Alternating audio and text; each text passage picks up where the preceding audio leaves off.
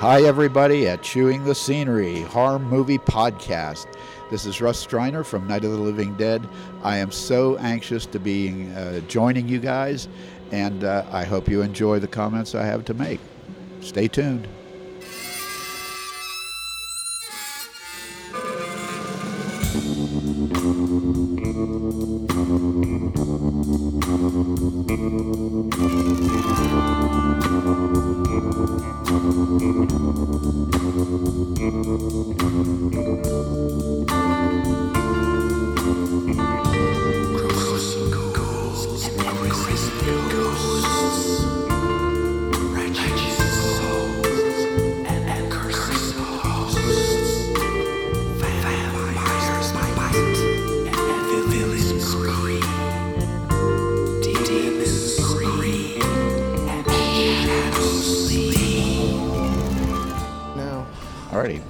So this is Chewing the Scenery Horror Movie Podcast. I am honored to be sitting here with Russ Streiner. You know him as Johnny from Night of Living Dead.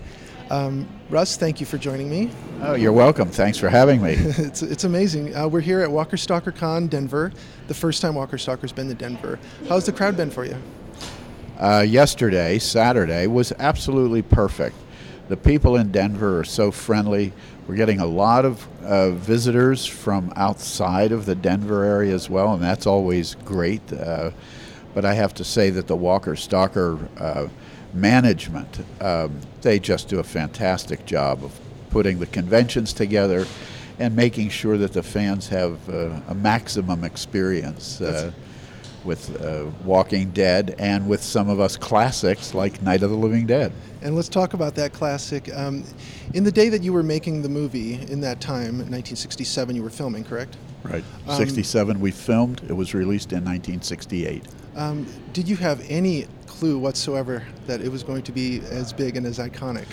Well, the only one of our group, when I say our group, I mean George Romero, myself, John Russo, my brother Gary, Karl Hardman, Marilyn Eastman, and Judith O'Dea. Of our entire group, John Russo is the only one that claims that he could see into the future and knew it would be a classic. The rest of us did not have a clue. That's great. I have I've been uh, lucky to meet him as well. And Yeah. John was at uh, Flashback Weekend in Chicago. He was great. Um, Yeah. And, and I think the um, the cohesiveness of the group and the willingness to do anything, whatever it took to make that movie, is um, it, it's good for all of us that it happened the way it did. Well, and it was good for us too because um, we had a pretty cohesive unit uh, going into the production of Night of the Living Dead. In that, George Romero and I started a small production company, film production company in Pittsburgh, um, about six years before we made Night of the Living Dead. And that was latent image. That was Latent Image. And we were uh, doing TV commercials, business films, industrial films, uh, documentaries, um, and always reinvesting uh, in new equipment and that kind of thing. And new equipment at that time was 35 millimeter film equipment, plus editing equipment, audio equipment, lighting equipment. Um, so we had all of the equipment, we had all the tools we needed uh, by 1967. Uh, but what we needed was a script, uh, an idea, a script, uh, and actors to pull it off. And fortunately, uh, the planets aligned in the right way, and uh, uh, Night of the Living Dead was the end result of those efforts. And this completely changed how horror movies were made, that were written, and the way they were filmed. And um, I would say and everything that happened before it was pre Night of the Living Dead, and everything that happened after it was changed by Night of the Living Dead. Do you did you see that yourself immediately after it hit the screens, or did Uh, it take a while? No, it took a while, actually. Um, but uh, when the film first came out, many people really liked it, but many people, especially media people, did not like it. Correct. Uh, they thought it was a step too far and uh, that we were satanically inspired and that uh, uh, a movie like this has uh, uh, no place in uh, culture. Uh, but uh, fortunately, uh, the fans proved them wrong. Uh, we made the best film we were capable of making with our skill sets and our tools. Uh, but it's actually the fans and the public that made Night of the Living Dead what it is. Uh, no artist, no no one can sit down and say, "Well, today I'm going to create a classic." Right. That's in the hands of other people. And fortunately, in the case of Night of the Living Dead, uh, there were enough people around the world who thought that this was a worthwhile film, and they made it the classic.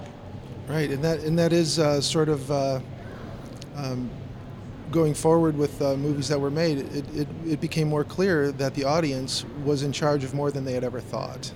Absolutely. And the and we have the filmmakers to thank. And I know that we don't have a whole lot of time.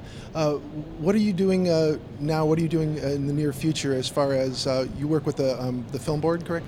Uh, in Pittsburgh, I still live in Pittsburgh, which is where Night of the Living Dead was made. Um, uh, that's where our offices were at the time. Um, I still live in the city. Uh, John Russo lives close by. Um, but about I'm going to say it was now about 26 years ago, uh, I had the notion that Pittsburgh, of all places, a, a you know northeastern uh, Rust Belt kind of town that had a, a, strong industrial background, that if we could do Night of the Living Dead there, we could do other kinds of films there. So I opened the Pittsburgh Film Office about 26 years ago, Okay. and now Pittsburgh is, I'm proud to say, kind of a production hub. Uh, big films, little films, independent films, all kinds of films, and TV series are now finding a home in Pittsburgh. And uh, we welcome all that new business we can get, and it's it's really set a bright future for entertainment in general uh, in the Pittsburgh region. And you're and you're keeping a hand on it. And this is this is what you're well, doing. yeah, we have to. Plus, we've got a couple of projects uh, that are coming up that I think uh, will, people will appreciate and enjoy. And um, not to overlook, uh, we are coming up on the uh, in a few years, uh, 50th anniversary of Night of the Living Dead, and yes, we do have a few tricks up our sleeves for the 50th. I'm so looking forward to that. Um, real quick before we do wrap it up, uh, when when you were cast as Johnny, which I understand was short notice, how did you see Johnny? Um, kind of I, guy I was was a, a little bit terrified, but I, I got the, in addition to being Johnny, I was also uh, one of the co-producers on the film along with Karl Hardman. Um, and we had our basic cast together, but we didn't have a Johnny. And since it, the, the basic crew was, well, whatever we have to do, let's just do it. So uh, it was uh, like a, a committee mandate. Well, well, we don't have a Johnny. You be Johnny. So I would like to say it was a stiff audition, but it was like, oh, you're here, and you look uh, you look nerdy enough, like Johnny should look here. And that's that's all it took back then was glasses. That's right, glasses, glasses, and the uh, and the driving gloves. I knew uh, people say, "Well, what do you make such a big deal about driving gloves?" Driving gloves, uh, you know, for driving a Pontiac Le Mans doesn't make a lot of sense. But it was a wardrobe trick that we wanted to do, so that when Johnny comes back later in the film, oh, I hope I'm not blowing. I hope I'm not spoiling anything for any of you to listen. Dear listeners, this is a spoiler alert. All you get.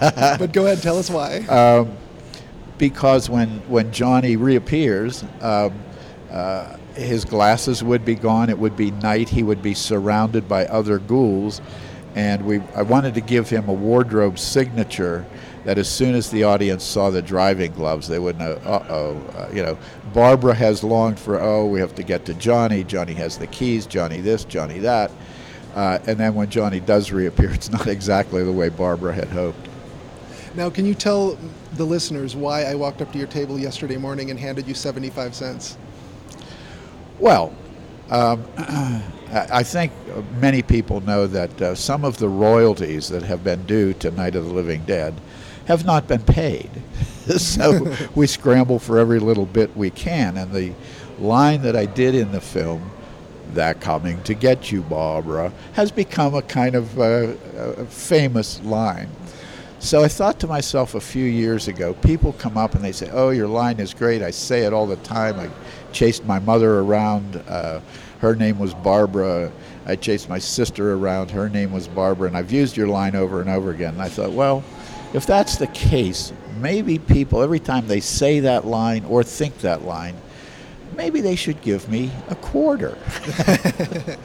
and so it has turned into a running gag that people have a lot of fun with.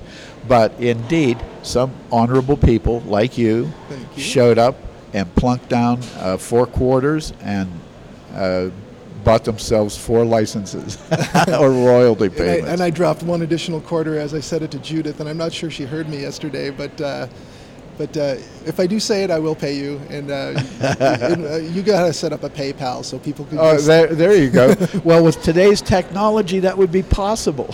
are, are you are you kind of amazed by uh, how much Oh. easier it would be to make that movie today?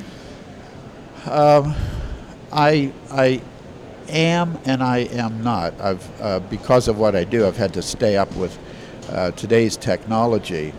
And it's almost like comparing, in many ways, I don't want to sound too ancient about it, but No. it's almost like uh, uh, comparing cave paintings to a, an electronic tablet Oh, sure. these days. I understand that. Way, way. Uh, efficiency is is uh, technology has made production efficiency magnificent.